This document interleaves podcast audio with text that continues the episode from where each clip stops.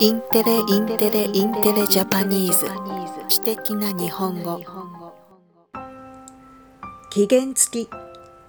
時間的な締め切りがあること。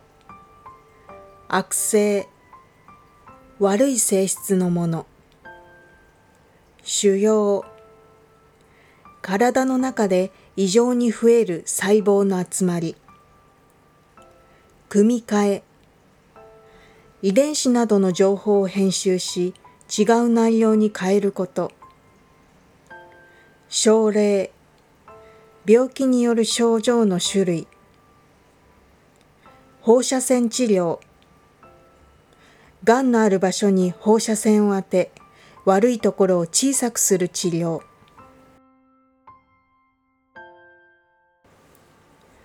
厚生労働省はウイルスでがん細胞を攻撃する国内で初めての薬を期限付きで承認することを決めました。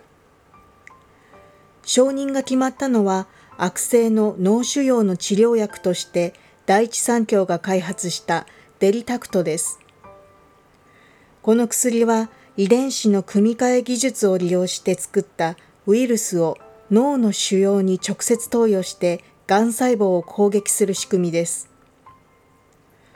ウイルスを使ったがんの治療薬が国内で承認されるのは初めてで、1ヶ月程度で正式に承認される見通しです。